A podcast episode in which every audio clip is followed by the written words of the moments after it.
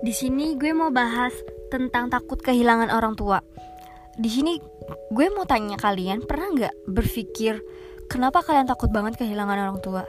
Dan kalian pernah nggak lihat orang tua kalian lagi tidur dan lu lihat perut beliau saking takutnya kalau beliau perutnya itu diem atau nggak napas? Pernah nggak sih? Gue rasa semua anak tuh bakal kayak gitu. Dan gue mau ngasih pesan untuk anak atau kalian yang masih lengkap orang tuanya, jaga dan bahagiakanlah kedua orang tua kalian. Bahagiain itu dimulai dengan cara sederhana aja ya.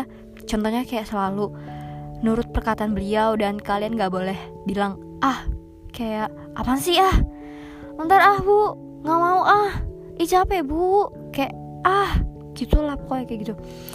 Dan yang salah satu atau kedua orang tuanya ada di surga, doakanlah kedua orang tua kalian setiap habis sholat fardu atau sholat sunnah, karena doa adalah salah satu obat. Dan gue yakin pasti ibu kalian atau ayah kalian tuh senang dengan kalian yang selalu mendoakannya. Oke, makasih.